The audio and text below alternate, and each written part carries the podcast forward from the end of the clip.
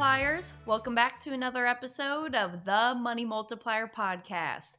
I'm your host, Hannah Kesler, and we ask ourselves do our dollars make sense? So today I'm joined by my dad, Brent Kesler, here, and we're going to be talking about how to really use our money and how to have it go out there and work even harder for us. So some of y'all know dad's background and kind of what Mm-hmm. he does with his money and his, in his investment lifestyle, but I wanted to bring him on just to talk deeper into it about how he's using his infinite banking policies to do so. So, Dad, thanks for coming over today. Well, thank you, Hannah, for having me. And we're here in your um is it okay to say you're Yeah. in your new house, your new condo now in Daytona Beach Shores, beachside. I look out to the window and there's the Atlantic Ocean over there, the east coast of Florida, and you look out the other window and there's the intercoastal. So um yeah, I guess uh back when you started looking at properties and houses and condos and so this was our first condo that we went to, right? That Yeah, we looked at. This was first our one. first one that we went to, and obviously the first one we take you to is on the penthouse level on the top floor. And you know, just a note out there, uh, guys, is uh, guys and gals, is once you take your kids to the top floor of the condo and show them the penthouse, you can never take them to a lower level. Yeah. Like Nelson Nash says, what he says, once you experience a luxury, it now becomes a necessity. That's? Parkinson's law from that chapter. Could you ever imagine going back to roll down windows? No. You know, you probably don't even remember roll down windows. you or having know, so- AC in your car. Or not having AC in your car, right? Because once you experience that luxury, it's just like it's kind of like your mother. Now that she's ridden in the front of the airplane when we fly commercial, yeah. you know, now that she's ridden in the front of the plane, she's like, well, why are we riding in the back? You know, I, I'm always supposed to ride in the front of the airplane. Yep. So a luxury experience now becomes a necessity. That's it. No, and I like living here because I I really don't get out too much, and I'm always in my condo talking with people all day long about banking. So I like the view here. So if I'm going to be in my house for over 72 hours plus, might as well have a nice view. Yeah, you are in your house a lot. You hardly ever get out. That's why you could never have a dog. Yeah. Your dog would be like, Hannah, where when are we going out? And be crossing his legs, wanting to hurry up and get out. Cats, like Daisy here and Monroe over there. I mean, cats are good, right? Because they're inside animals. Yeah, no, so it's good. So I'm settling in and everything. You probably don't want to see behind the camera Oh. right now. My part of my French, but my shit is everywhere. so I'm putting everything away, and that's what I'm gonna spend this weekend doing. Well, that's all good. You just moved in here two days ago, so you know it's expected. Yeah. As a matter of fact, this is my first visit since you moved in, and I was surprised to see how much stuff you've actually put away. Yeah. I, w- I was thinking it was going to be, oh my gosh, everything's going to be over. The, it, it, everything's going to be all over, but you've already done a lot and put a lot of stuff away. Yeah. No, so thanks for coming over today. Yeah. Um, and uh, let's kind of start here because most folks in the community know your background. Um, but first, you know, how you were utilizing your infinite banking policy is you had that boatload of debt, you had Mhm. your chiropractic loans, you had the clinics in Kansas City, you had wave runners, boats, the other houses elsewhere. Yeah. And that's what most people do. I mean, when they show up at our front door, most of the time they're in debt. Yeah. And that's what we help them get out of first is how to start taking back the control and freeing up some of that monthly cash flow that they're sending out to the debt people. But once that debt has gotten paid off, because the implementation team and their money mentor of who they're working with over here at the Money Multiplier, that's what they'll help them do first is when they create that Money Multiplier map so that they can see visually. Hmm. Hey, Monroe. Monroe. Daisy's over here on the right, and Monroe's here. but they can see visually, you know, how they're going to be using the policy to go and clear off those debts. So after the debts get paid off, people will come to us and they'll say, okay, well, now my debt's paid off. I got this money. What should I go do with it? I got all this money and I need to go do Mhm. something with it because Hannah, you've taught me that my money is made in the motion of it. So what should I do and how should I go put this capital to work? And so that's why I wanted to bring you on because that's what you do all day long is you go out there and you invest your money into those different asset classes that you like, know, and understand. Um, but I guess first, what what kind of got you or I should say, what is your first investments that you were really looking at after you got out of the debt? Yeah. Well, kind of like you said, you know, when you first get into this, for a lot of people, it's like, hey, I just got to get, you know, this stuff that I owe and I got to get that taken care of. And anyway, just get back control of your money, right? Get control of your finances instead of just going out and paying off a credit card bill or, you know, as far as going to put money towards your house payment. Let's get it into the policy first because if we get the money in the policy first, and now, once the dollars are in the policy, we can use the money that's in the policy or taking that loan from the general fund of the insurance company. Now we have the ability to recycle and recapture those dollars, right?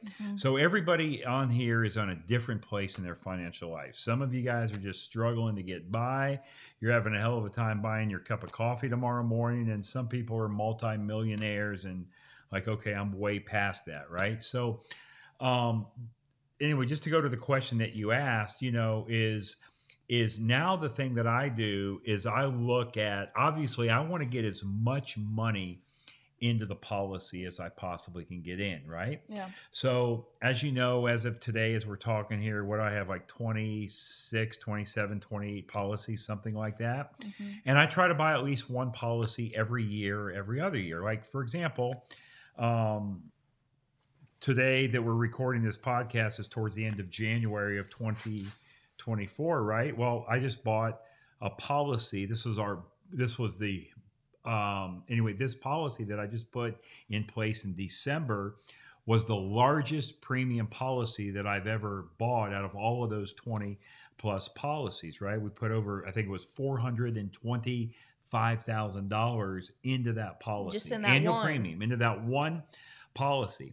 And guess what else I did? I backdated it for six months.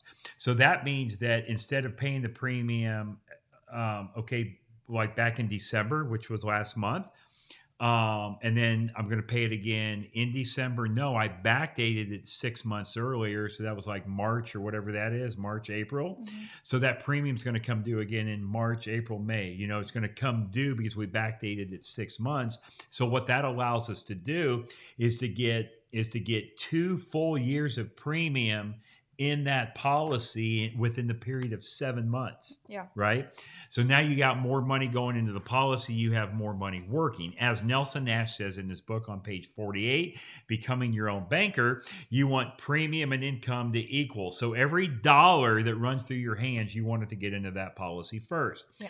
And as time goes on, for most of us, what should happen is that you should build your net worth. I mean, even you at 24 years old, you're way better off than you were at 21 years old. Yeah. Even though you do everything on your own, you have your own car, your own houses, you do all of that stuff on your own.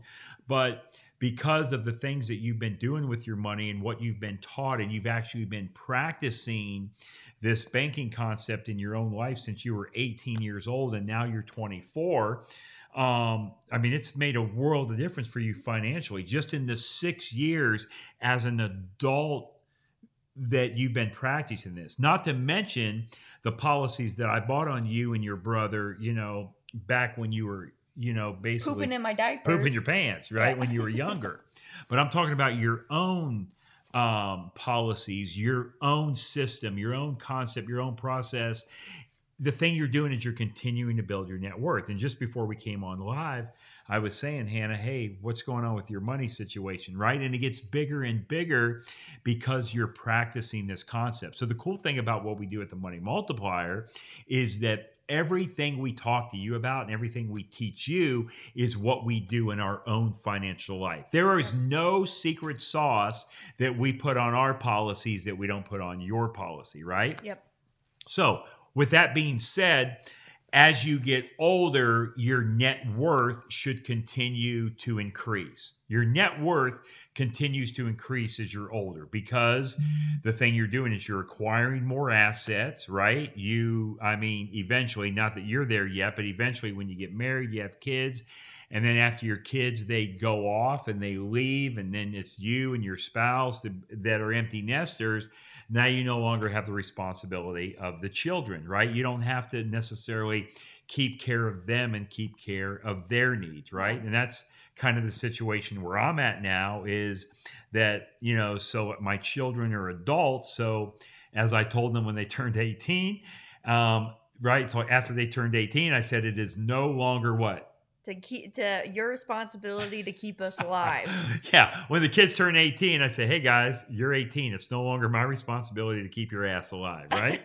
and um, actually, Hannah's done a little bit better job that than her brother. Her brother will still call and say, "Dad, Dad, Dad, can you help me with this, this, and this?" And Hannah's totally independent. She does all of the stuff on her own. But yeah, as we tend to get older, our net worth tends to increase. So as that happens now we're looking at other things to do with our money. What do we do with our money? Because look, the worst thing in the world that you can do with your money is have that money come in and you put it into the conventional bank wherever you do your banking with, whether it's Wells Fargo, US Bank, you know, the Bank of California, the Bank of Florida, the Bank of Texas, wherever you have your conventional bank, the worst thing in the world that you can do is leave your money sitting parked at the bank. Yep. So we would rather have you park your money inside of the policy.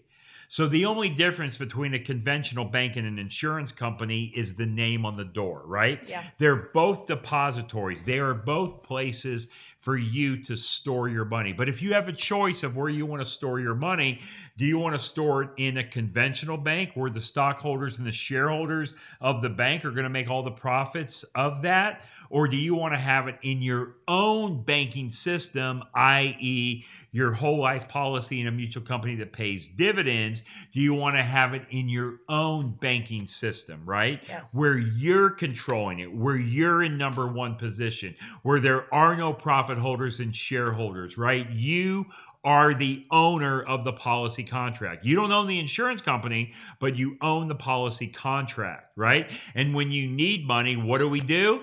We go to the insurance company and call them up and say, hey, Mr. Insurance Company, we need to take a loan on our policy. Now, a lot of times there's a lot of misconception out there where that people think when you take a loan on your insurance policy, you're actually taking your money. No, no, no. You do not take your money. Not withdrawing. You yeah, correct. You you are not taking a withdrawal. Big big words here.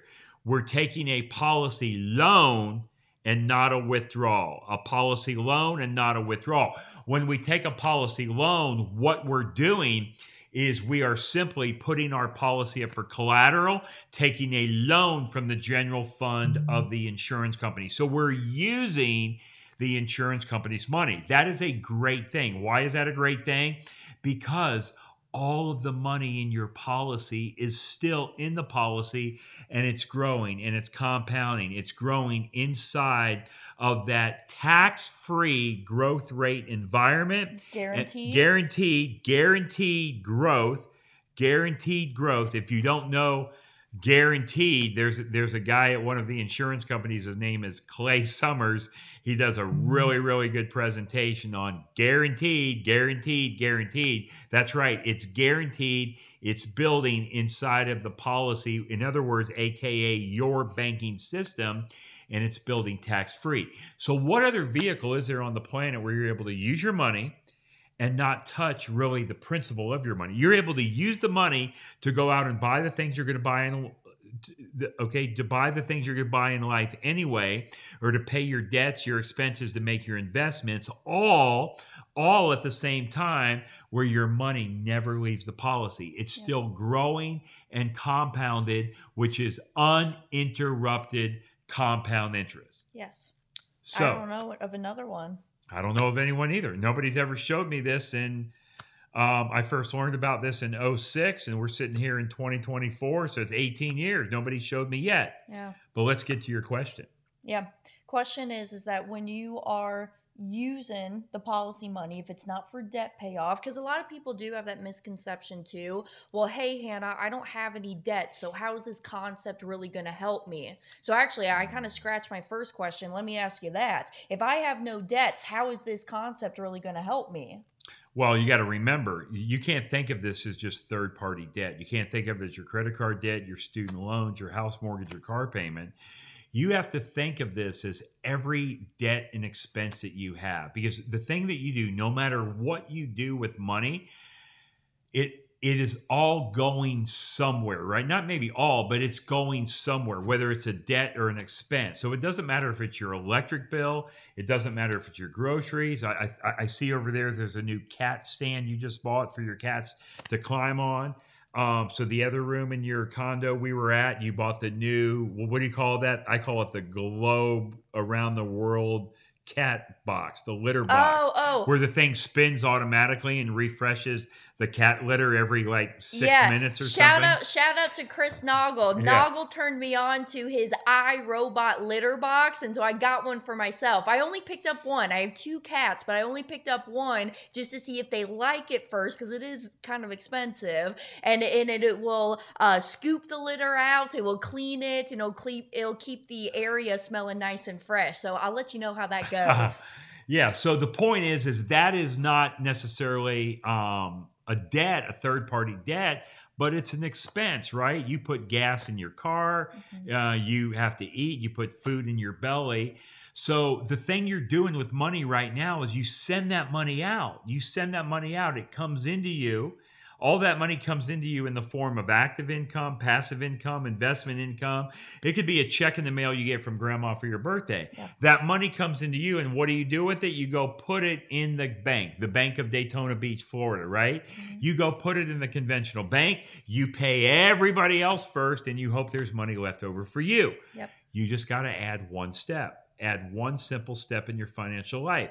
You're going to put that money in your own banking system first, i.e., the policy, and now we're going to use that money to pay for the debts and expenses. So just don't think of this as third party debt. Think of it as everything you're doing in your financial life. And I stated earlier, and I'll state it again, and I state it often. Go back to what Nelson Nash says in his book on page 48 of Becoming Your Own Banker, the fifth edition the very first sentence. It always sounds a bit strange when I say premium and income should equal. Premium and income should equal. Every dollar that runs through your hands should run through your own banking system. Because if you don't run it through your own banking system, what happens? You put it in somebody else's banking system, and the bankers are going to make a great living off of the money you leave there. Well, why let them do that? Why let them make a great living off of your money? When you, you want to when you could be the banker in your own life. Yeah. So what I do now, mm-hmm. and, and again, I continue to use my policies for debts and expenses, and to buy the cat litter box or the cat's tree stand or podcast equipment or a big screen TV, a chandelier, a piano, whatever it is, right? I continue to use the policy dollars for all of those things I'm doing in life anyway, for travel. Yeah. You know, so mom and I are going to New Zealand next month and we're, we're traveling. So we have to buy airfare, you know. And, and, remember, I said mom doesn't like to ride in the back of the plane anymore. And when you go to New Zealand in the in the front of the plane, it costs you a hell of a lot more than it does in the back of the plane, yeah, right? Yeah. So it so all of that stuff that we do in our normal life, but now the thing that you're doing is you want to make those dollars work over and over and over and over again. And what can you do to make those dollars work over and over again? Well, that's where you can get into investing or lending, you know? Now look, a lot of people they love doing stocks and bonds. They love buying gold and silver. Like they Papa. like they like doing cryptocurrency, you know? Yeah all is good. Nothing is wrong with that. That stuff is not for me. I'm not putting any money in a qualified plan. I'm not going to go out and buy any stocks and bonds. I don't have any of that in my portfolio. Mm-hmm. But what I will do is I'll go out and make investments that are sensible. And sensible investments, a lot of time, are real estate investments. Okay. Mm-hmm. And not every real estate investment is sensible. But more importantly, what I like doing is I like lending money. I like lending the money or to being the bank. being the bank. So I, I want the paper. Now it's just not the paper. So in other words, I'm not going to allow anybody to come to me and say, Brent, I want to borrow money from you, and say, oh, okay, um, all right, Tom, Joe, Fred, Mary, um, Janet, you're great people. And I'll just lend you money because I know and you look nice and all of that. No, no, no, no. I don't do it like that what is the collateral that you have to back the loan that I'm about to give you? Mm-hmm. Because I want to always expect the worst, but I want to hope for the best. Yeah. And in order to expect the worst, what you have to do is you have to dial in and you say, okay, this person wants to borrow this amount of money. So, what is the worst possible thing that can happen? Well, the worst possible thing that's going to happen is they're not going to pay you. Yeah. You're going to lend them the money and they're not going to pay you, right? Well, yeah, so let's eliminate that. How do we eliminate that? We get collateral and what they on on the item that they want to borrow on. Or even if it's not the item they want to borrow on, we have some kind of collateral. Like I'll tell you uh, okay, so okay, so so like the typical way to do it would be if a person wants to buy a piece of real estate, and I'll just give you an example. Um, so back about six, seven, eight months ago, a guy came to me and wanted to borrow $1 million for a $1.5 million purchase price on a piece of real estate that was appraised at 1.7. So in other words, he was coming to the table with 500 grand and he needed a million dollars. So that's a pretty good thing for me, right? As long as the terms are good. Because here's what I'm going to do I'm going to loan somebody a million dollars and I'm in first position of a $1.5 million piece of property. Now, could the property go down? Absolutely, it could. But is it likely to go down from 1.5 to 1 million? Probably not. Not in the next week, month, year, two, three years, most likely. Yeah. And even if it does, he's made payments for that month or that year, three years or five years, right? He's been Yeah. making interest only payments at the minimum, or if not, interest payments and principal payments as well. Mhm. So I am in first position. Now, I'm not saying you always have to be in first position, but for me, I'm always going to be in first position because I'm of the mindset if I'm not first, I'm last. Isn't there like a race car driver out there? His name is Ricky Bobby Yeah. or something with that kind of terminology. If you're not first, you're last. So I want to be in first position. I don't want second position loans. I'm not saying they're not uh, okay, uh, good or bad. I'm not saying that at all. And normally the thing is is that if a person wants to get into a second position loan, you could actually earn more interest on a second position loan than you can a first. Yeah. But I'm okay with not earning that extra interest. I'm also of the mindset that pigs get fat and hogs get slaughtered. I just want to be a pig in life. I don't need to be a hog. Yeah. I just want to get fat. I'm not, I don't want to get slaughtered, right? Mhm. So I just don't like second position loans. So all the lending that I do is first position. So I I take all the emotional baggage out of it and I say, let's look at the deal. What is the deal? So this particular deal I'm telling you about, a $1 million loan on a piece of property that's valued at 1.5 million and is appraised at 1.7. Okay. Pretty good deal, right? So here's what even made that deal more sweeter. This is going to be their, or it is, this is their primary residence for him and his family, meaning him, his wife, and his daughter. So whenever you're lending uh, for a primary residence, I like that even better because if they don't make the payments, not only is it going to be painful just to give up the property, because if it's an investment property, it may not be as pain. It's going to be painful, Not as emotional. but it's not going to be as emotional when you have to move your spouse and your children out of the house because your ass is getting foreclosed on, right? And I've even told my children in the past, I said, I love you and I'll help you out and I'll loan you money, but I'm going to be in first position of the loan. And if you don't make the loan payments, even though you're my children, I really don't care if you have to live underneath a bridge. Yeah. You know, it's a business deal. I do care if they have to live underneath a bridge, and I'll probably help them outside of that in another way, but not on the business deal. The business deal is the business deal. So take all the emotional baggage, all the family baggage out of it. And just like it, it's the same thing with my children, when I've loaned them money in the past, they they have collateral attached to those loans. And if they don't pay they have to pay a late charge. If they don't pay they, they will be foreclosed on. Now i've never ever ever had to foreclose on a loan. And partly the reason of that is because i've never put myself hang on i'll take that back. I've never put myself in a first position loan to where it didn't work out because I was in first position.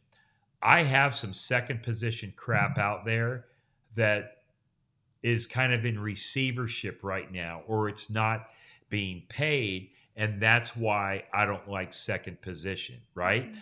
So I want the collateral. Another example was um, a guy needed to borrow money, but he really didn't have collateral in his house. But the thing that he had is he had about $60,000 worth of gold and silver, right? And he had this thing loaded up in safe deposit boxes, right? Yeah. Uh, no, no, no, no. I'm sorry. He had he had it all. He had it all in his own safe in his house. And I said, and he says, okay, well, here's the collateral. I have all this. I said, great, but that gold and silver is not going to stay with you it's going to come over to me. I'm going to take possession of the gold and silver because if you don't pay, I'm going to own the gold and silver. Yeah. So he's like, Well, that's a lot of gold and silver to move. And I'm like, mm-hmm. Well, if mm-hmm. you want the loan, we're going to move the gold and silver. And I said, not only are going to we move the gold and silver, you're actually going to pay for the for the place where we're going to store the gold and silver because there's rent to pay just for that. Box. Now, in in this particular case, it was a safe deposit box. Now, I don't like going to a bank and putting stuff in safe deposit boxes either for a whole nother reason. But lots of gold, lots of silver, you know, it was stored in this case in a safe deposit box where I was the only one that had the key. So once you pay back the loan, you get your gold and silver back, right? So that's just to give you an example. So I so anyway, I guess the thing that I'm saying here is is that any loan that you do, you want to be in first position and you want to have the collateral or the equity because you want to expect the best or right, expect the best, but you got to think and of plan. the worst case scenario because I'll mm-hmm. just say this. I've got a few second position loans out there that have not been paid back to me. They have not been paid back. These people still owe me money. And the thing that's disappointing about that too is a couple of these people, I think I have 3 out there, maybe 4. Two two or three of these people I basically had a really good relationship with them from a personal standpoint before I lent them money. And once I lent them money, and they didn't pay back and now they're in this this kind of like it's almost like a debt collection mode where I've now become a debt collector. How do you think that relationship is going? South. It's crap. It's there. went sour. I'm the bad guy now. Yeah. Well, you know, why are you asking me? Why are you hounding me? Actually, there was one guy that even said, "Why are you harassing me for the money?" Well, because you fucking oh, oh, oh that's okay. You, that's okay. Because you owe the money. yeah. You owe me the money. Yeah. You know, hey brother, I love you and everything, but I mean, you owe me the money. Why am I harassing you? Because I want you to do what you, you agreed. you made a pro- not only did you make a promise, you made a promissory note that was signed and notarized. Yeah. Now, here was my mistake. My mistake was I was in second position and I didn't secure the loan as much as I should have secured the loan. So I'm going to end up getting the short end of the stick unless they decide to pay. Um, or I decide to go file a lawsuit, get a judgment, and all of that. But then you got to go through the whole court battle. So I've learned my lesson from that. And now I only do, I, I just only do first position loan. Does it ever mean I'll never do a second position loan again? No, but Probably not. You're going to have to really show me something to be in second position to where I'm going to want to do it. Yeah. So, but but yeah. So anyway, the whole idea of this is I take money from the policy. I put my policy up for collateral, take a loan from the general fund of the insurance company. Let's just pay. Okay. So anyway, let's just say I pay six percent for that policy loan. hmm Do I really care if I'm paying six percent simple interest from that policy loan when I can go and take that money and get 10, 12, 14, 16 percent? I could care less. Some people say, well, Brent, you have like millions of dollars in policy loans that you owe the insurance company 6% interest on. Yeah. That's right. I understand. For every million dollars I have loaned out, I have to pay the insurance company $60,000 a year Yeah. annually to keep that money.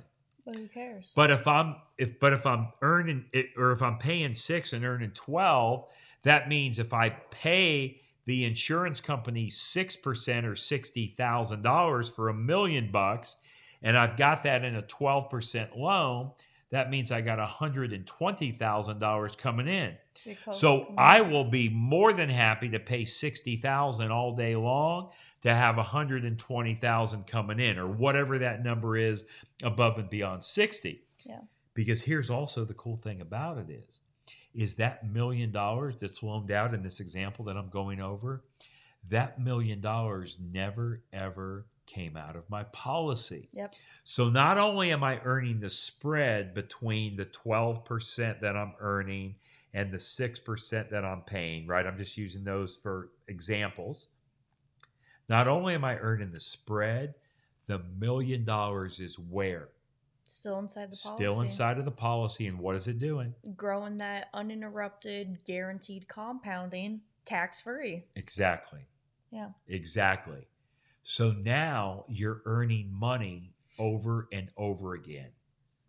And if you really want some good content on this, I don't know if I can plug anybody else. Absolutely. But so Devin Burr, hmm he's on Instagram, TikTok. He has like how many followers does he have? He's got close to a million. Close to a million followers. Yeah. And Devin is a real estate investor. His name is Devin Burr, B U R R. But on his TikTok and His Instagram, handle it's Mr. underscore Burr B R R R. Okay. So Devin has lots of content out there where he shows you how he uses the policies to buy all of his real estate because he's a real estate investor. He lives out in Arizona and he's a real estate investor and he uses that money over and over and over again. Yeah. If we're doing plugs, let's just plug Chris Naugle Yeah. and the Private Money Club. Yep. Chris Naugle has the Private Money Club. It is what's it called? PrivateMoneyClub.com. Yep. So, and I'm into a couple of those deals in the Private Money Club, right? Mhm. These are people that need money. It's kind of like a dating service for borrowers and lenders. A borrower needs a lender, a lender needs a borrower. It's kind of like a dating service, right? Um, so basically the thing that you do is is that you find people that need money and you pair them with people that have money yeah so a lot of those deals out there they're first position and second position but go to the private money club and find a deal that just resonates with you hmm and interview that borrower or lender and see if it resonates with you. So there's a lot of good deals out there on the privatemoneyclub.com. But even Chris, you know, with the with the lending that he does, he does the same thing. Hey, let's put the money in the policy first. And I believe that's what Naugle teaches people in the private money club. Say, hey, Yes. look, here's what you want to do, guys. Let's put the money in the policy first and then go out and lend or borrow or wherever it is that you're in that equation. And let's run the money through the policy first. A lot of people think this whole policy thing is complicated. Well, it's not at all. It's No. not. Don't trip over the dollars to pick up the pennies. Don't let the nickel hide the dime, right? Don't overcomplicate this stuff. It's not complicated. All we're doing is adding one step in our financial life. And that step that we're adding in our financial life is we're just going through one step, one added step. We're not changing anything. We're not going to change your cash flow. We're not going to make you work any harder, right? Um, we're not going to make you lose control of your money. We're just adding one simple step. And that one simple step we're adding is where the money goes first. And the money goes first into the policy. And then from the policy, now you're going to use that money to do everything you're doing in life. Exactly. Now, you did bring up a good point about, um, you know, the policy grows tax free. And that's why w- one of the benefits of why we like to keep our money in the policy, because the whole idea is pay tax on the money one time, one time only at the lowest rate possible, and then get that money into a tax free environment where now it's going to grow tax free for us. And so, a question I sometimes get a lot is um, from my investors hey, if I'm going to be using this policy cash to go and make my investments, I understand that when I take out those loans, they are tax free to me. And and because you're never taxed on a loan anyways even in normal traditional sense but when that policy loan comes to me and then i go place it into an investment deal now I am making the money work. I'm making some spread and arbitrage on the money. So I do have to pay tax on that gains that I'm making on my investments.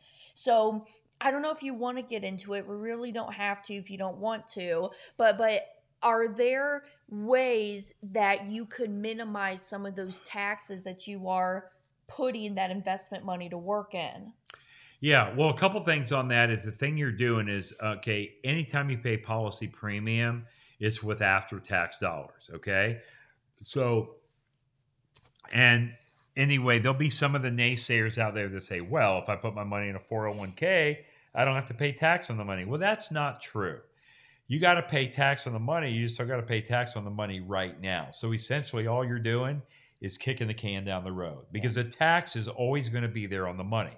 And the questions we like to ask is a dollar worth more today in the future? Today. It's always worth more today because think about how many candy bars you could buy 25 years ago for a dollar, how many you can buy today. Are taxes going to go up or go down? Well, they're going to go up. That's the history. And even if they don't go up, we're taxed on more crap all the time. Yeah. And question number three do you want to pay tax on the seed or the harvest, the small amount or the large amount? Well, you want to pay tax on the small amount, the seed. Well, you're violating all three of those answers by putting your money in a 401k IRA or qualified plan because what you're doing is you're giving up good dollars today you're giving up your good dollars today to get paid back with non guaranteed weaker dollars in the future because any money that you put in a 401k and IRA or qualified plan is not guaranteed. Correct. We talk to people every week or every month at least that have taken a bloodbath in their 401ks, IRAs, qualified plans, yeah. right? Yeah. Now, so the quick, simple answer is: is any time that you put money into the policy, you take out a policy loan, you pay interest to the insurance company on that policy loan, right? Well, an interest expense could be a deduction. I don't know your situation. I'm not a financial advisor. I'm not a CPA. So go check with your accountant. But if you go out and you make a business purchase, like um, I'll give you an example. I was a chiropractor, right? So if I go buy X-ray film, or or uh, uh, or if I buy an X-ray machine, or if I buy equipment for therapy rehab modalities, those are business expenses. And if I borrow money from the chiropractic supply company to make those purchases, and I pay interest for those, I deduct that. I deduct that interest. Yeah. So if you're using your money for a business purpose, should you be able to deduct, deduct, your interest? Well, I would hope you could. And if your CPA or accountant or tax advisor says you can, I might start searching for another CPA, accountant, or tax advisor, right? But the gains that come into you, the gains that come into you, um, that profit, or for example, interest, when I lend money out and I have interest that comes back to me, that money is coming back to me as a profit or interest. So that money becomes taxable. I mean, that is a taxable. Just like if you buy a piece of real estate for a hundred thousand and you put in ten thousand dollars into the property and you sell it for a hundred and twenty. Well, you bought the the cost basis was 100. You have $10,000 of expenses, so that now you got 110 in it and you sold it for 120, so that 10,000 in profit, the difference between 110 and 120 is a taxable gain, right? So I would just leave it at that and that's what I would do. Now there are some other strategies that you could look into um, that involve tax savings. But again, I'm not an accountant, I'm not a CPA, but there's other tax strategies um, such as um, a trust and a foundation type structure that you could look into to see of different ideas that you can have, which would relate a lot of those profits and income coming into you and it could be tied to charity that you could donate money to charities of your choice Yep. which is a great thing. I mean w- we donated um uh, like i'm sitting here talking to you in Dece- in- in january right now we're doing this at the end of january. Just last month in december is when we do a lot of our charitable donations.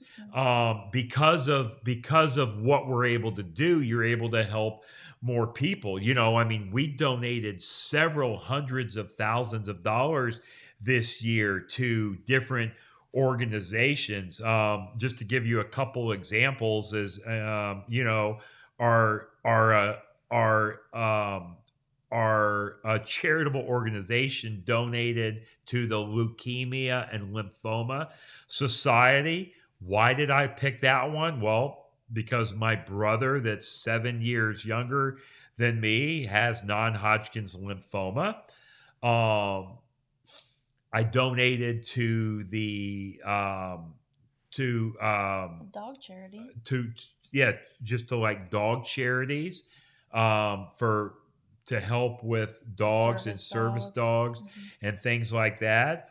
Um, we have somebody on our team that is is very big into um, underprivileged children, and they kind of need a dad, or they don't have a dad in their life, or that father role model. So we donated to a, a charity called the Good Dads um, Society we donated to some homeless or um, abusive type relationships.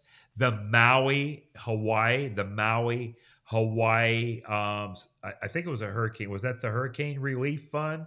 Was it a hurricane or tsunami? I can't remember it, but but the stuff that happened last year in Maui.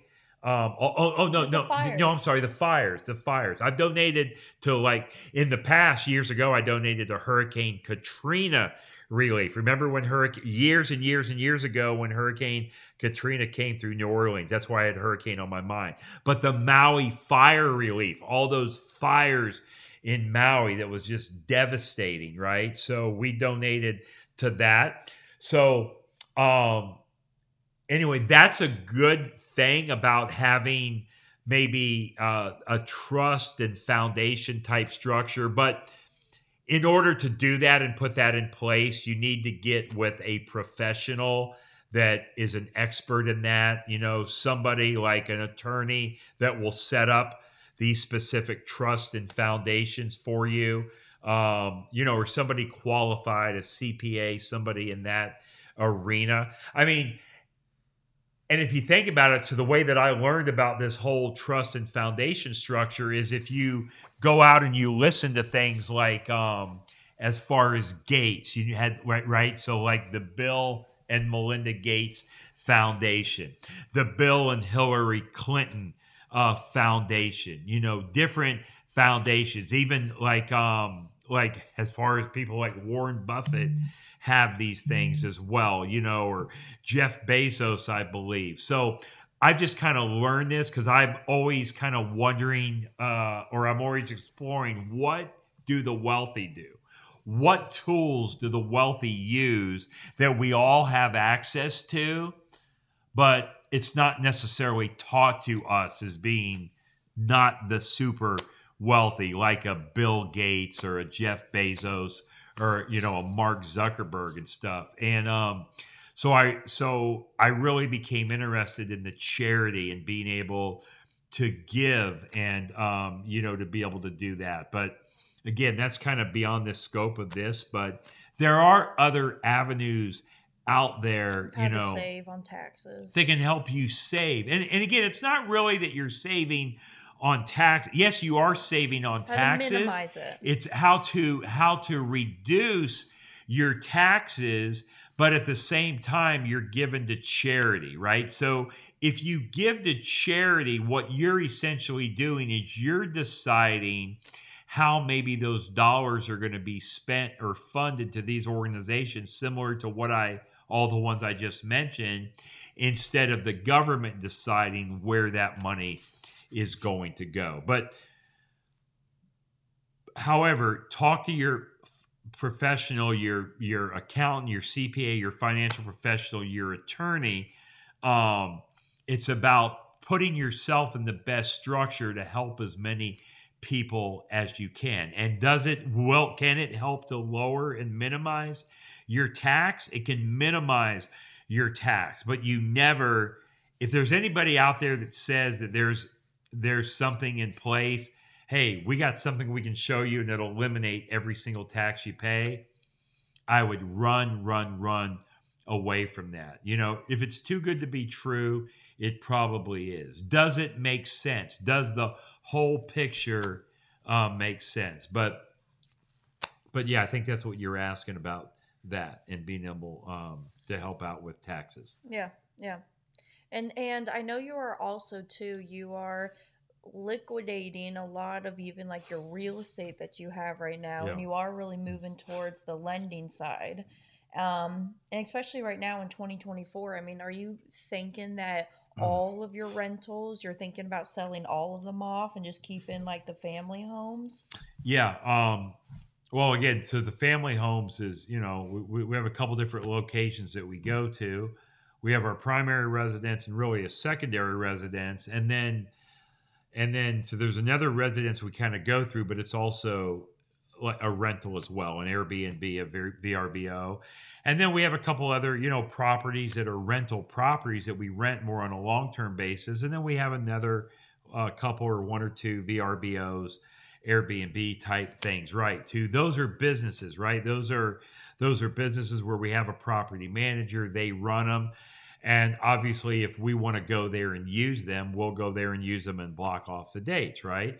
Um, but yeah, I think what you're asking is, you know, do we want to get out of the real estate? And, and absolutely, I don't want to be a property manager anymore. I, I honestly, I really don't want to own any VRBOs, Airbnbs. So we're selling right now. All but one of those right now um, are for sale because I would rather do lending.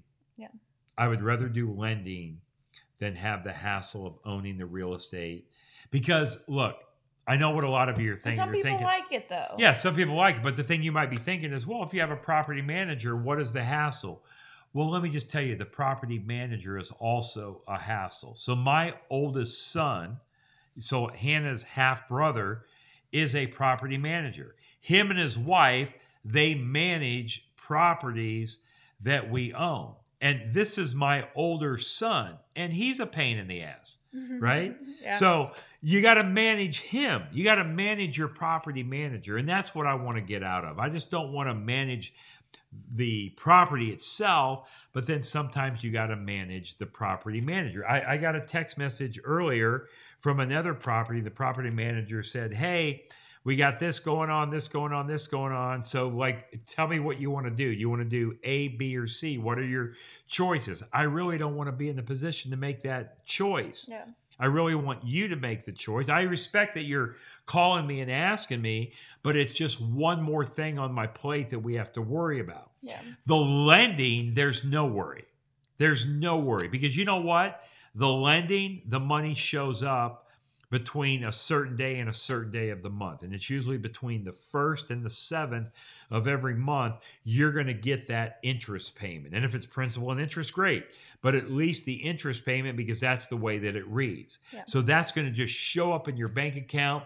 And there's nothing to manage other than how many payments are left on your payment or how long is that note into effect before it comes and the balloon is due or we have to refinance it or we're totally out of the picture and you pay it off and you go refinance it with somebody else like a conventional bank or or or so so the lending is so much more peaceful and a lot less headache Yeah. than having to worry about is your toilet leaking Yeah. and when I say worry about your toilet leaking, I know you're thinking I'm just using that as a as an analogy, but no.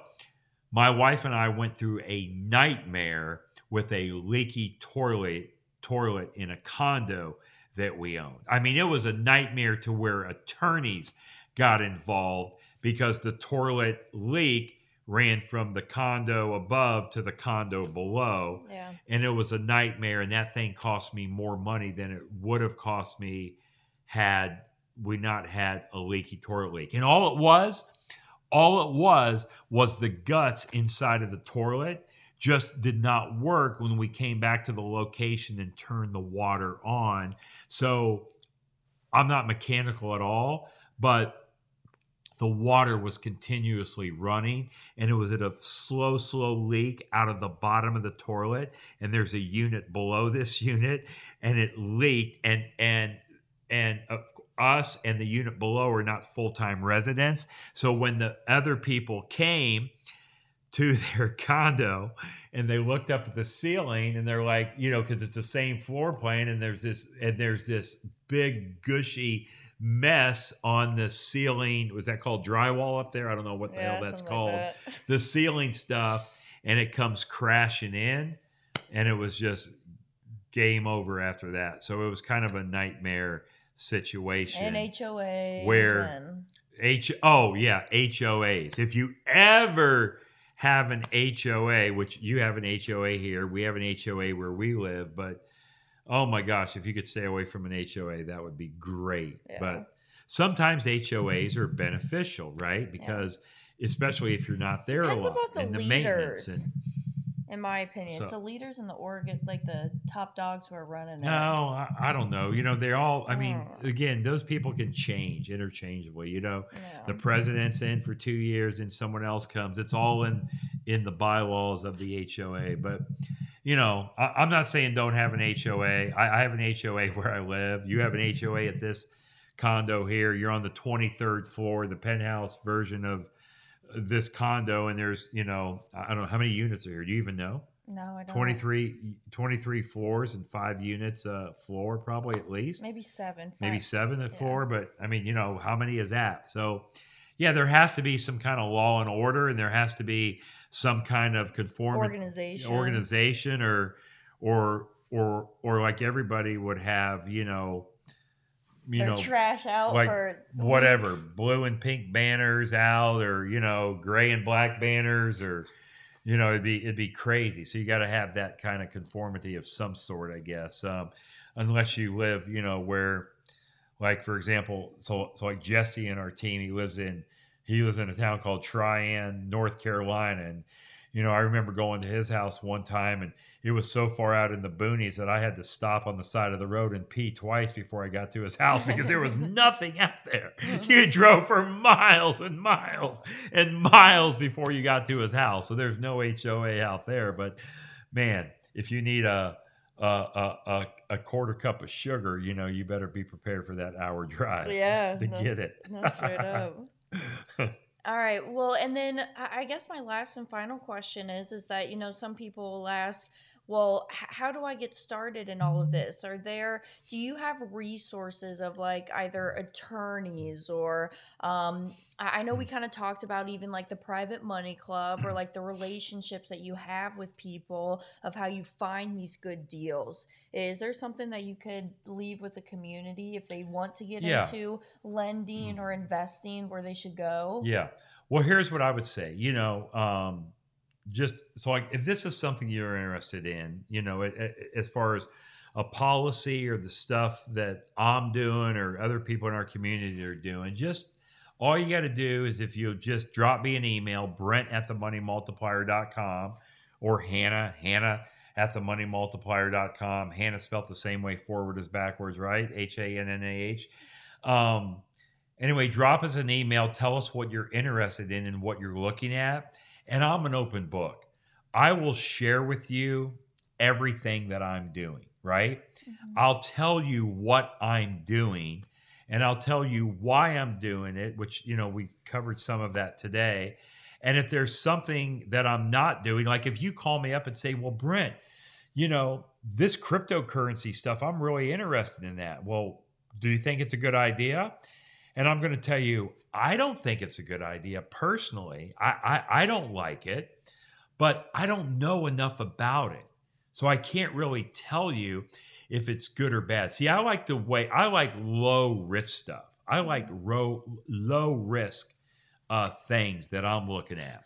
So, do I want to do any crypto? Do I want to do any gold? Do I want to go buy gold and silver? No. not really. Do I want to do qualified plans? No. Do I want to do stocks and bonds? No. So I'll just tell you, I don't do that, and I'll give you my reasons why I don't do it. And not that it's wrong, but the stuff that I do do, I'll tell you who I do it with, who I don't do it with, and the reasons for Your okay. decision. of my decision. I'll give you the reasons based on my experience. And I'll always tell you what I am doing and what I am not doing, right? So if you come to me and say, "Hey Brent, um, I know of this opportunity to lend money, would you lend money?" And I'll take a look at it for you and I'll give you my opinion. And, and, and, and, again, a lot of the stuff that I've discovered in my life have come from people like you that have brought me the people that you've introduced them to me, like kind of on accident, because you've asked me about, oh, how about this guy, Rob? Do you like Rob? And I didn't know Rob, but after I learned more about Rob, I love Rob. I Mhm. love Rob. So now I want to do some stuff with Rob too. I'm like, hey, don't take it all for yourself. Let me have some of this stuff that Rob's doing, right? So a lot of that stuff I learned from you by bringing it to me, yeah. Um, but everything we do, I think now, I, I can't say that in the beginning, but everything we do is we vet pretty well. We try to vet them out. And I will never, ever, ever turn you on to somebody that I haven't already went through and I've I've got referrals from or I've vetted. Now, with that being said, there are people that have came to me that I'm doing stuff with that somebody else has vetted and I've done some stuff and then I find out later that oh that wasn't maybe the right thing to do. So, of course, I can never guarantee any kind of learn. outcomes, but we're learning. We're constantly learning and I would much rather work with someone that I have a um a a a, a what I call a high third party referral or reference from. And actually, Hannah, both of us were talking online before we started this today when I came over to your condo because you are in this condo now and you have your other house you need to sell. Now that you moved over here four days ago, Mhm. you have your other house to sell. So my question was, Hannah, how are you going to sell that house? Who are you going to use to list the house with? And I think I think right now both of us have a little bit of a disagreement because I'm telling you to use this person, this person, and this person. And the reason I'm telling you to use these people is because I've either either dealt with them myself or I I know people that have dealt with them. So this is why I want you to use these people to list your old condo, but it's your condo, it's your choice, you're a grown woman, and the thing that you're telling me is you're saying, "Well, dad, I'm thinking of using this person or this person." And I'm asking you why. And the reasons you're giving me are not to my satisfaction because it's more of an emotional thing because you're like, oh, well, they were nice and they showed me some houses I didn't buy. I don't think that's a good reason. So mm-hmm. after we end the podcast today, we're going to continue that discussion. But I don't want you to necessarily use somebody based on it feels good and it's emotional. Yeah. I want you to use somebody based on this is what they've done for us, our family, myself, or people that I know in the past. So it's coming as a as a third party referral or a third party reference. Now, at the end of the day, you're a big girl and you're going to make your own decision whether I agree with it or not and you'll find out if it works out or if it doesn't Yeah. you know but those are my reasons so i so i tend to at age 56 years old now i tend to go on a lot of high third party trust where i don't go on emotions. And at age 24 I, I wasn't near doing what at 24 i was not doing what you were doing at age 24 which was 32 years ago. I was Mhm. not in your situation at all. You're way better off at 24 than i was at 24 but i but i, I still get it. You still sometimes let that emotional stuff come in because you want to you want to make some people because because it, because it's like oh will you help me kind of you showed me this house or condo that I didn't buy but so now I feel like I owe it to you well you don't really owe it to them it's their job because not everybody you show a house or a condo to is going to buy Yeah. But so that's where you and I sometimes get into a little disagreement and it's father daughter stuff too And PSA too, I am selling my house over here in Daytona Beach, Florida. So holler at me if you're looking to move into a Daytona Beach house, two bed, two bath. You send me an email, Hannah at themoneymultiplier.com. I'll let you know. Yeah, no, it's a very nice place. So, but now you just kind of upgraded. You know, it's kind of like the Jeffersons moving on up. All right. Well, thanks, Ed. No, thanks for being on. And, and I would, I would go check out Chris Naugle. Go to his YouTube. Naugle is spelled N A U G L E. Some of y'all are very familiar with Chris, but um, I mean, even still to this day, any investments that I go buy, I mean, sometimes I run them through Chris. There was actually a land deal that somebody came to me. I, I met this gentleman when I was speaking at an event in Denver, Colorado. Uh, it was a, to a group of Keller Williams agents, and, and I said, "Hey, Chris, look, look at this deal. Is this a good deal that I should do?" And he says, "You know what? It just seems too good to be true. I probably wouldn't do anything with that deal." And so I really trust Chris's decision and his expertise because he's been in that world for such a long, long time. Yeah. And also Devin Burr, you know, you check Mhm. out Devin as well. And then um obviously with your podcast, you do a podcast every week. Yeah. You've got what about 100 episodes now? Are you Yeah. at 100 or what episode are you at now? Do you Uh, know? Close You're- to it. You're, Close to you're- 100. You're right at 100. Yep. And um, of course, the content that's on our website, themoneymultiplier.com, Mhm. www.the, themoneymultiplier.com. And how many videos do we have on there? 70, 70 plus, plus. videos. Yeah. And then, um, so yeah, the, those videos. And then obviously, if there's other additional resources that you want, you know, I would email Hannah and say, Hannah, send me your resources. And there's this, this like, uh, let's see, how do I call is it? Is it a generic or a template? It's Yeah. a template type email that you just have all these resources in that is really good. Like, for example, a lot of people will say, well, hey, Brent, I was talking to someone about, um, a policy and they said I need to stay away from that whole life policy. I need to do that thing called an IUL. Well, no, no, no. You don't want to use an IUL for infinite banking, okay? Never, never, never, never, ever use an IUL for infinite banking. So, but I know I tell you that and you hear me telling you that, but you're saying, okay, well, why? Well, obviously, I'm not going to sit here for another two hours and talk to you about an IUL. But Hannah and even Chris, to some degree, right? Or you Yeah. guys have already created videos on deep on the difference of why whole life and not IUL. So almost every single question that you out there have, we've created a video for it. we do. Somebody on our team has created a video because how do you think our videos get created? Because you have a question.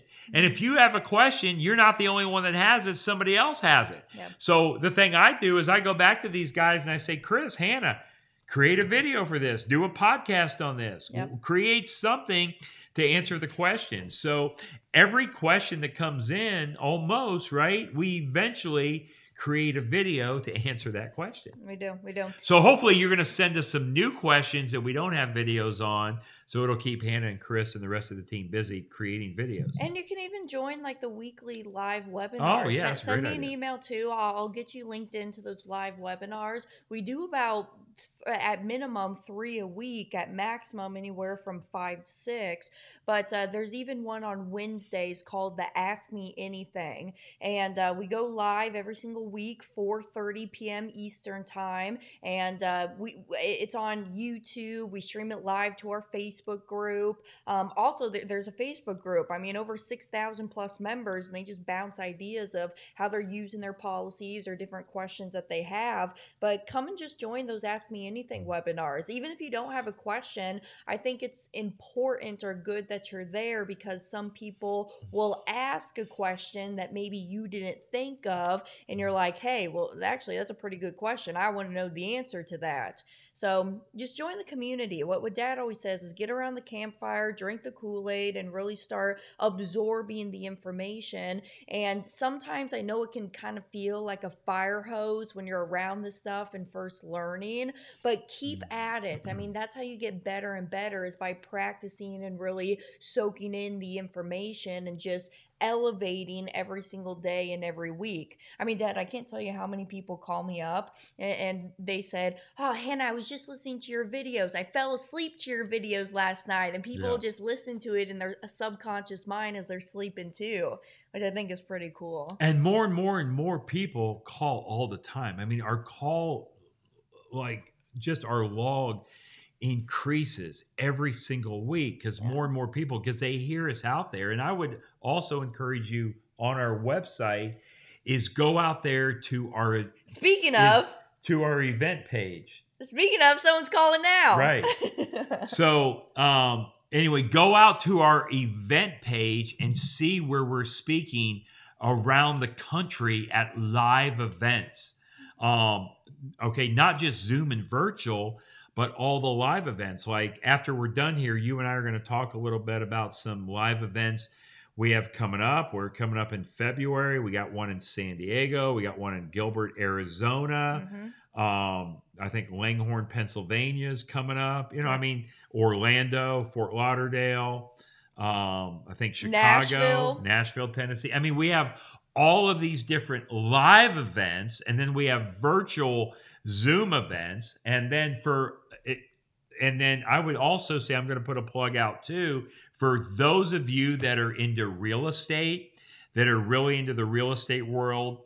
We do a lot of stuff with people that are real estate invest real estate investors. Um, I want to plug Isabel. Isabel is out there with RAL, which RAL stands for Residential Assisted Living. Isabel, her dad was Gene Gene Guinario. I can never say his last name right. Gene Guinario, and the daughter is Isabel. Well, Gene passed away, I think, in 2020 or 2021. Okay, through COVID, um, and Isabel runs the show now. RAL. Great group of people. Yeah. Fantastic, fantastic organization. Fantastic people, and also Pace Morby. So if you're not following Pace Morby, or if, if you've never heard of Pace Morby, um, Pace Morby in the real estate world, go follow Pace Morby. We speak um, about every six weeks. Pace has webinars, and actually Hannah has really taken over the Pace Morby platform whenever we're talking about the infinite banking concept. If you call Pace Morby up and say, Pace, I'm thinking about getting one of these policies. And Pace will say, Hey, I have one. Who do we use it with? Go with the money multiplier. Hannah's my gal. You know, um, about every six, four to six to eight weeks, Pace Morby will have. Um, so now Hannah come on and, and speak to the community, the Pace Morby community, the Subto, the Gator community. You Pace Morby people know that. Um, but on the infinite banking concept. But but also Pace Morby is golden. Um, you know, and again, I'm not out. Again, I'm not sitting here saying, "Hey, go watch us on Pace Morby." That's not what I'm saying. I'm saying these are people that are are good people. That if you're in That the real estate world, that know their stuff. So if you're looking to be a real estate investor, or if you're looking to do these assisted living facilities, go to Isabel with RAL. If you're looking for that whole real estate community, um, go to Pace Morby and see what Pace Morby has to offer you, right? So, Note Pa- Paige Panzarello, Yeah. Cash Flow Chick. Um, yeah, cashflowchick.com or also noteworthy. Aaron Halderman and Ben Fredericks Yep. um, would be good. So if you're into note investing as well, um, I mean, again, right? So like, I don't want to leave people out, but there's lots of those relationships that I have built over the years, and you've come into over the last five or six years. You've been working here with us since you were what?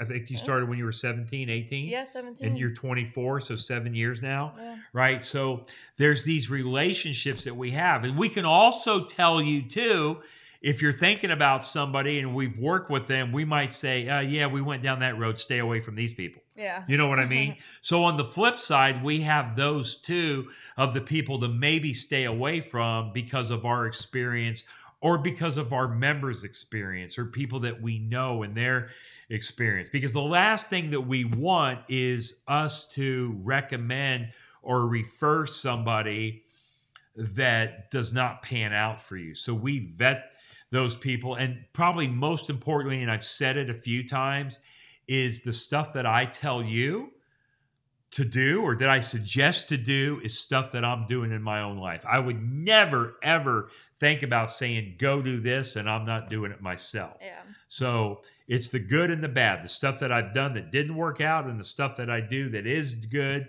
we're going to be open and on. We are an open book. We have nothing we have nothing to hide. We want to share with you our experiences and part of the reason that I want that so bad in our community is because back when I was your age, I wanted somebody to tell me what the wealthy were doing. And you can't, it's people, the wealthy are not sitting down with you at your table or on the phone or on a Zoom or a podcast and telling you what they were doing. It's just not happening. They don't do it.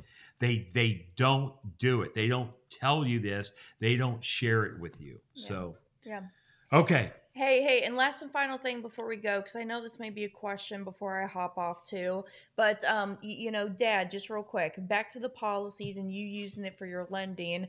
You, when you take that money, you're going out and investing it, and sometimes people will say, "Well, hey, how do I pay back my loans? Am I even paying back my policy loans?" And just high level, real quick, and we can always have a one-on-one conversation about this. But really, Dad, you're not paying back your policy loans sometimes Yeah. because what you're doing is you're always having that money out there in constant motion and kind of like previously what you said is well who cares if the company is charging me 6% because i'm out here let's just say it's 12% and i'm making that interest in the spread on the money but if i have money let's say an investment gets paid out or i sell something i come into a windfall this is sometimes why we like to have those open policy loans because actually David Stearns, Nelson's son-in-law, I remember him saying this at one of the Nelson Nash think tanks, it is have a place to warehouse your windfalls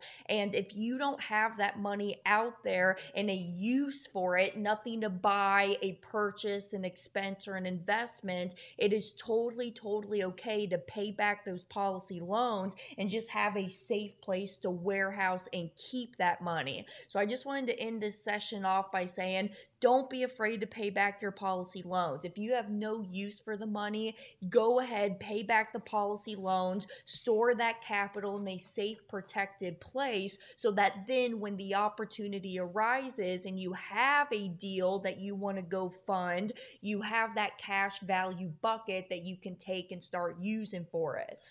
Yeah. So here's the thing that Nelson Nash always taught me. He says capitalize, capitalize, capitalize. Rule number one. You never, ever, ever stop paying your policy premium. It would be like you never stop putting deposits in your bank, right? You don't ever want to ever stop that. Um, so never stop capitalizing your policy.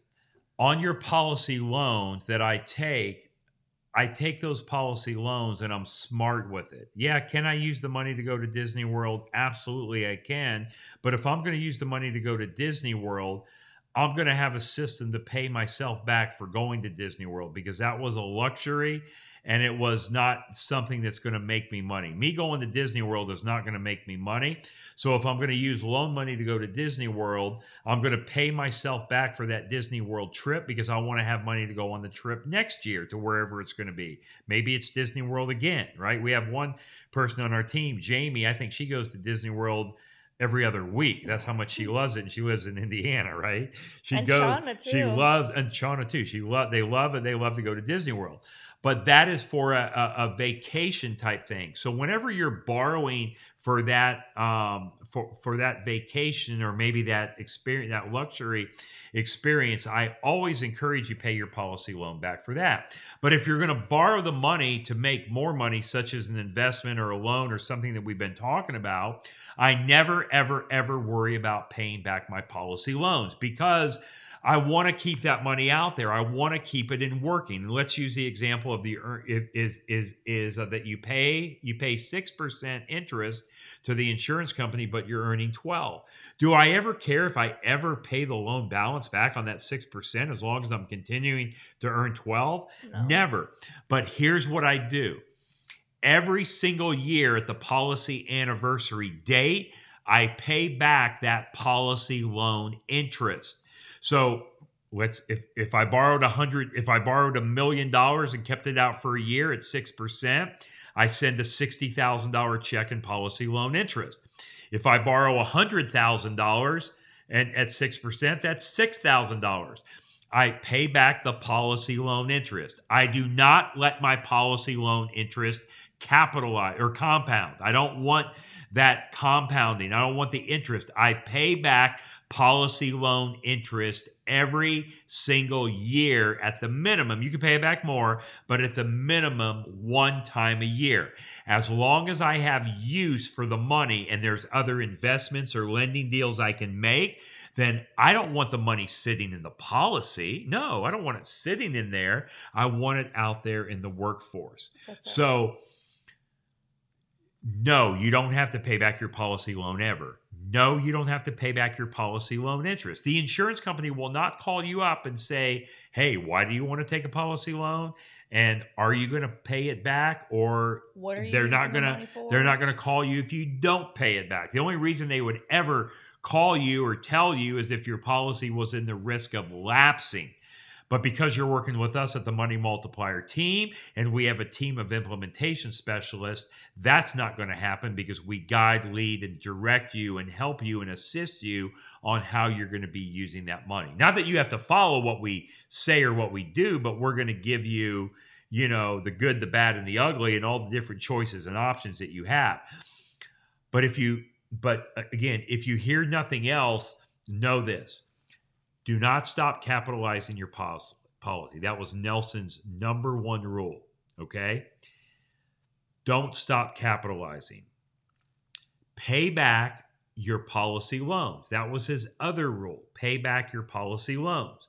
And I agree with that rule with the exception of is if you are is if you're borrowing the money and you have it out there in other investments or lending opportunities that's going to make you more money, then you don't have to worry about paying back the loan balance because the money is working for you and you're making more money. Because why have something sit when you can make more money? But I think what Nelson really meant is always, always pay back your policy loan interest. Every year, pay the loan interest. Even if you take a home equity line of credit, they don't allow you not to pay back the loan interest, do they? Now, on a home equity line of credit, they charge it to you every month. In a policy, it's once a year, and you don't even have to do it. They give you the option. But we teach you to pay back that policy loan interest at least once a year on an annual basis.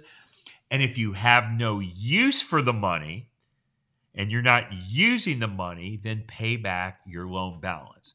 There's no sense in keeping a loan balance out and just keeping it sitting underneath your mattress or in a conventional bank because anytime you have policy loan money, you are being charged an interest expense because it's not your money that you're borrowing. Remember, you put your policy up for collateral and you take a loan from the general fund of the insurance company. That's So it. it's the insurance company's money that you're borrowing. That's it. But all of this stuff we cover in massive amounts of um, Detail. of detail in our communication, our webinars, our our Zoom meetings, our recorded presentations, and out there as well. That's it. But we're here to serve you.